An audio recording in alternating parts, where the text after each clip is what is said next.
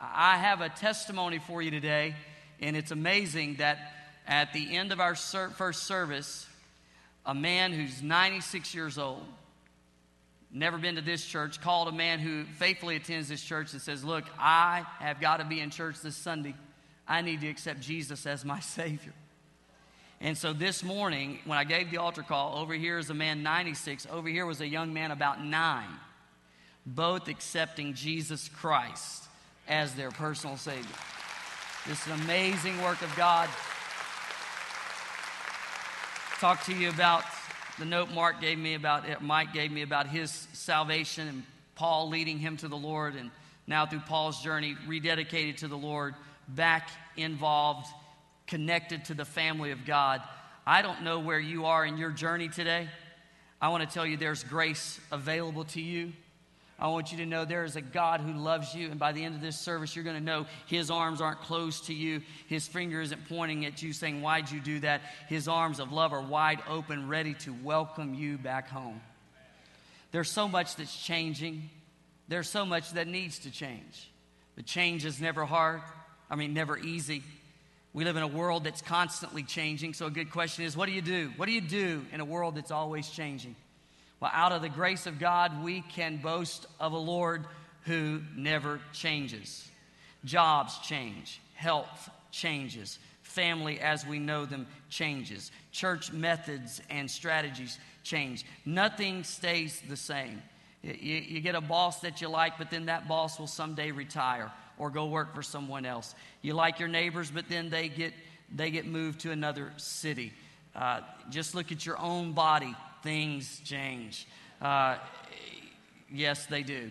And I know there's a lot of infomercials out there about what they can do about it, but just let me tell you, change happens, and some of it's irreversible. Uh, change is just such a part of this culture in which we live. And I think to deal with change, to, to manage it wisely, is to fix our heart on that which never changes. Our God never changes. I, I want that to find a very special place, not in your thinking, but in your soul. I know I'm not saying something you don't know. But if I'm saying something that's for us right here, right now, it'll find a place in your heart and it'll become life to you. With everything changing around you, just look up because your God never changes. Let's talk about some of those things today. It is the character of God that never changes. That's really good news. You'll never find God in a different mood or a bad mood. He is a good God, He is a great God, and He's always the same. I think it'd be appropriate if we just like vocalize Scripture and, and just turn the Word of God loose in this place by just passionately proclaiming it together as a church. I don't do this very often, don't know that I've ever done it throughout a whole sermon, but I feel this today. So, in the book of James, look at this verse with me. It comes from chapter 1. Would you read this? Read it with passion. Here we go. Let's say it together. Every good and every perfect gift is from above and comes down from the Father of lights, with whom there is no variation or shadow of turning. No variation. Not even a shadow of turning. Not the slightest or even significant measure. Things change, people change, the world changes, but God never changes. He is the same. One man, I, I, was remembering these mood rings. Anybody remember the mood rings they used to sell, and it would like change colors according to the mood you were in? So I Googled that and just see what was going on. And this lady's husband had gotten her a mood ring, which is not a good idea. And, and she went on to say every time she was in a good mood, it turned green. And every time she was in a bad mood, it left a big red mark on his forehead. so, you know, people, as you went on to write, maybe next time he'll get me a diamond. Nothing stays the same. Information changes, organizations change, communities change. But God never changes. Rest in that. The hand and the arm of God that is extended toward us that never, ever changes. He doesn't even vary in his essence. That means he's faithful. Here's a great verse from Hebrews. I want it to come on the screen. We need to proclaim this. Would you say it with me? Jesus Christ is the same yesterday, today, and tomorrow. Tomorrow is a word for eternity. He never changes. That means he's faithful. Read scripture. He was faithful to Abraham, faithful to Daniel, faithful to Esther, Ruth, and David, faithful to Shadrach, Meshach, and Abednego, faithful to Matthew, Mark, Luke, and John, faithful to Paul, and he will be faithful to you. God never fails. He's never failed one person, he's not going to start with you. I know circumstances happen that we don't understand, but God remains the same. He never changes. Let me give you a strong word. This is from Malachi. This is powerful. Let's put it on the screen. Say it with me I am the Lord and I do not change. Just stop right there. I am the Lord and I do not change. I'm talking to somebody and you're wondering about your job. It's not what it used to be. Relationships aren't what they used to be. Times aren't like they used to be. I want to give you some assurance that when everything else is uncertain, you go to that which is certain. When everything else is unpredictable, you go to that which is faithful. Our God never changes. Secondly, Jesus is the hope of the world, and that never changes. He is our hope today. I want to talk about this hope, fixing our eyes on Him as the anchor rather than being stressed out by present circumstance. Here's what we read. This is Hebrews chapter 6, verse 19. Hebrews chapter 6, verse 19. Say it with me. This hope is a strong and trustworthy anchor for our souls. It leads us through the curtain into God's inner sanctuary. Hope is an anchor. That's speaking of Jesus Christ. And when your heart is settled in the fact that God never changes, your worship changes. You enter into a, a special place. You discover Psalm 91. In the secret place of the Most High God, I will abide under the shadow of the Almighty. There's something about the heart that has its hope fixed in Jesus Christ. Politics and politicians, they come and they go. We like some, we don't like others. Some administrations do things we like, others do things we don't like. Again, it's forever changing. Economy is up one day, down the next, so uncertain. All of these things that change around us. And if we aren't careful, our hope will be fixed to a circumstance. The good news today is your hope is fixed to Jesus Christ, not to a circumstance, not to how you're doing physically, not to how you're doing financially, how you're doing relationally. Your hope is not tied to a circumstance, your hope is fixed in Jesus Christ, who never changes. He is the hope of the world. It moves quite into an evangelistic thought that He is the hope of the world. He is our message. That makes us a Jesus church. Before we're an Assembly of God church, we're a Jesus church. You know, we're about the God of the assemblies. Thank God for the assemblies of God.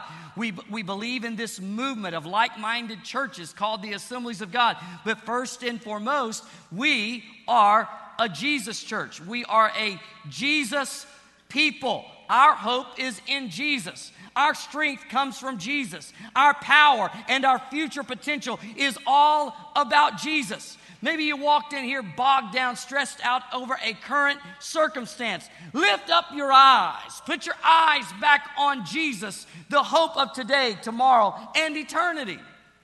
Learn that there's a better time coming because He's our hope.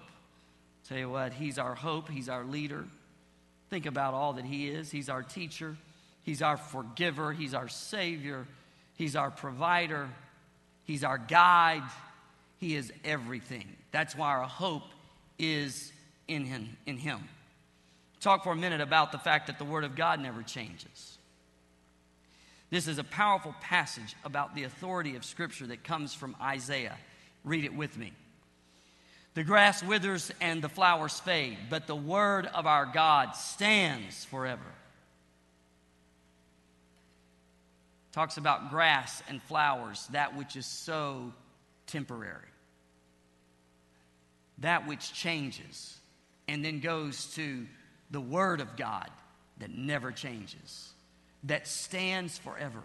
Technology changes, it changes every two years. The top five jobs right now of 2010 weren't in existence in 2004. They're using technology that we didn't have in 2004. In 2004, we had kids in universities being trained for jobs that didn't exist with technology we did not have. A physics major will enter as a freshman in this year, and in two years, the technology will have completely changed. It is changing so rapidly. Information changes, but the word of our Lord stands forever. Amen. Aren't you thankful for the Word of God that never, ever changes? Let's talk about His Word. There's one book written by dozens of authors over hundreds of years, and that one book has been sold more broadly, read more widely, has invoked more scholarship and study, has influenced more people, has changed more lives than any book ever written. The Bible speaks to our existence, it speaks to us about God, about the great questions of life of why are we here? What about the future? Who is God and what has He done by sending Jesus? It speaks to what's going to unfold as the time draws near to His return. There's no other book like the Word of God. It's endlessly powerful. It has been used to open spiritually blind eyes, convicts of sin, produces repentance, promises comfort, offers guidance, changes lives like nothing else that has ever arrived in this world. It is our authority, it's what we turn to. I want to tell you in human relationships, there will be a certain level of wisdom, but God is all wise, all powerful, all knowing, and He has breathed His word through the writers of Scripture, and His word stands forever. Hallelujah. The Bible is the moral authority, and it will not change. It reminds us of that which goes right along with it. The Bible never changes, but neither does human condition outside of the grace of God. This is a very important point, and Isaiah talked about it in the 40th chapter. Check this out with me. Read it. A voice said, Shout. I asked, Well, what should I shout? Shout that people are like the grass. Their beauty fades as quickly as the flowers in a field. You see, the human condition is deteriorating. For all have sinned and fallen short of the glory of God. That will never change apart from the grace of God. We will not come up with a new idea.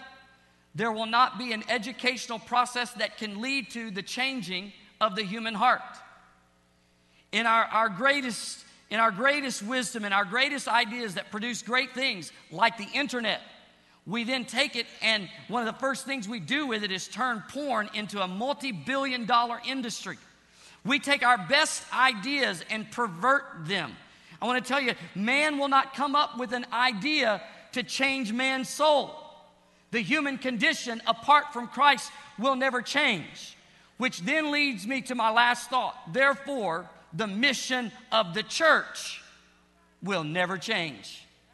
Because the human condition will not and cannot change apart from Christ, the mission of the church will not change, which is to present Jesus Christ as the hope for the human heart.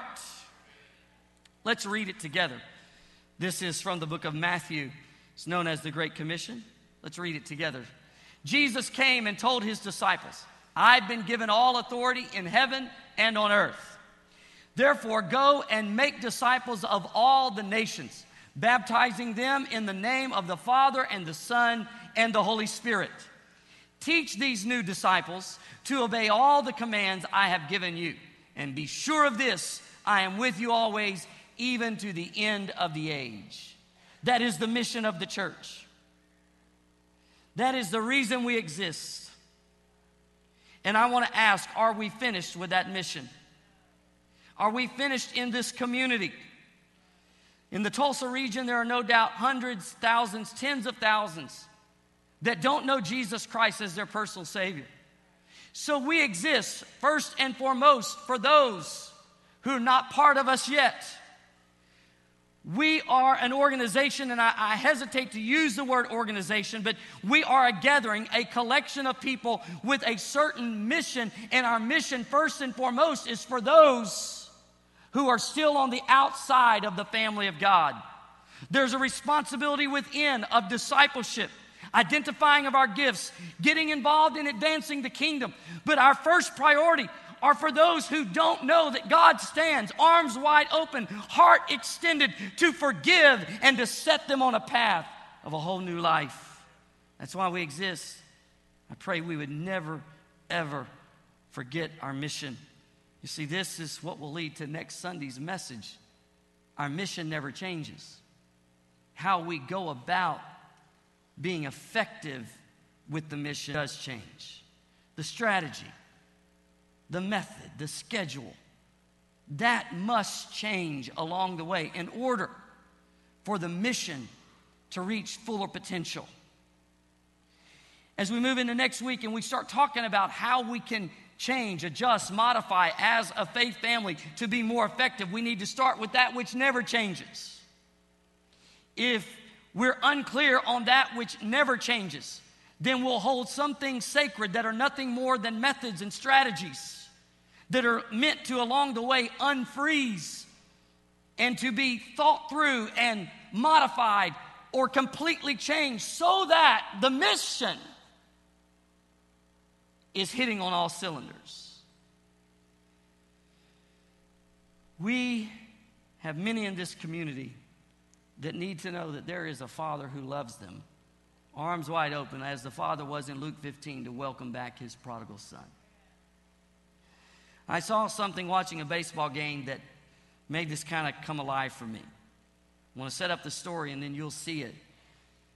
A father who loves baseball took his family to a baseball game. It was his dream to one day catch a foul ball. And his time comes, he can take his family, and maybe you've seen this. When, when this thing happened, it hit YouTube, and millions of people have hit on it to, to watch it because it's just amazing and it is quite a message. I want to show it to you and let it bring us to a place of clarity about our Father God. Watch this. This guy hits a foul ball, and you'll see the rest of the story. There goes the foul ball. There's dad. He gets it. Gives it to his little girl, and she throws it back on the field. He's waited all of his life. All of his life. He takes his family to the game. A guy hits a foul ball, he gets it and turns, and he hands it to his daughter, and then she turns and throws it back on the field. And you're going to see here in a moment, it dawns on her she did something wrong. And you're going to watch as she turns back to dad what is dad going to do?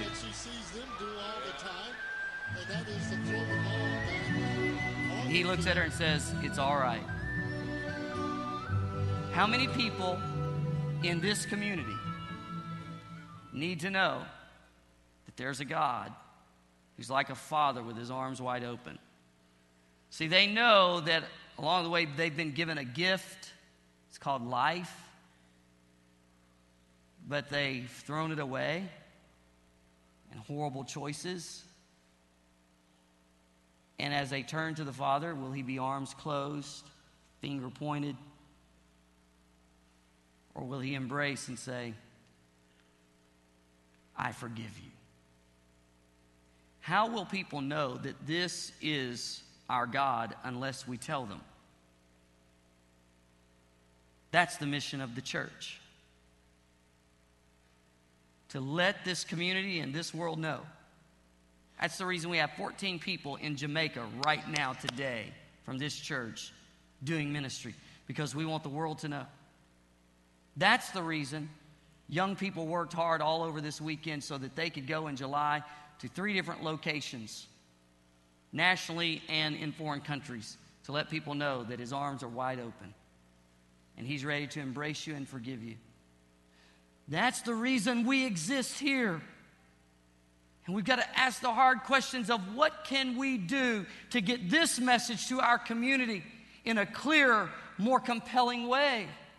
What can we do with our schedule? What can we do with our ministry model? What can we do with our one and only life so that more people know that God isn't angry? God hasn't turned his back as though you've sinned away your day of grace. No, his arms are wide open. Whether you're 96 or 9, whether you're 96 and you have years of ignoring the voice of God and doing life your own way, or 9, his arms are wide open. And if you will simply be desperate for him, you'll hear his voice say, I forgive you. I've been waiting for you to come home. I've longed to connect. I've longed to change your life. And that is the mission of the church. With your eyes closed in the presence of God, let me ask, as I did in the first service do you know him?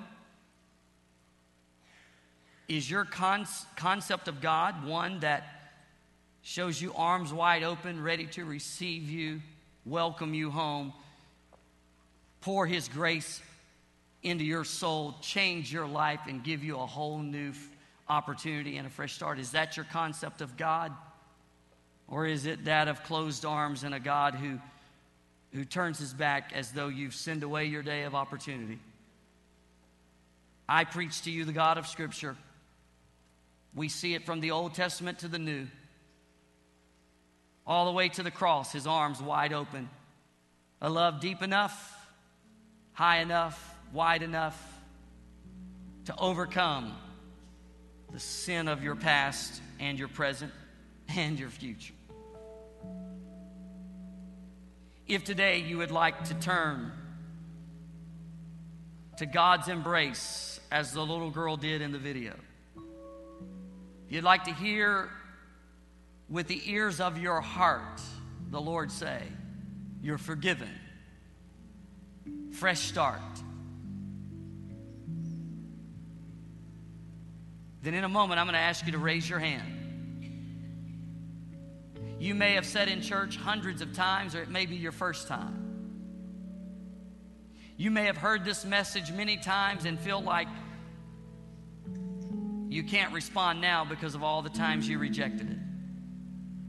Today is your day of salvation. Maybe you've never really heard the message clearly presented, and this is like brand new information. It's like good news, isn't it? And you're ready to embrace it. Young and old alike, from the front row all the way to the back, from one side to the other, are you ready to enter into the joy of salvation? to have your life transformed, to experience the greatest miracle that there will ever be the miracle of a changed life. Say, Pastor Ron, that is my heart. That's my desire. I'm coming in to God's embrace of grace. Then, right now, just lift your hand. Lift it quickly. Let me see it. Hold it up till I acknowledge it. God bless you. I see your hand. Thank you. Someone else? Praise the name of the Lord. God bless you. You can put your hand down.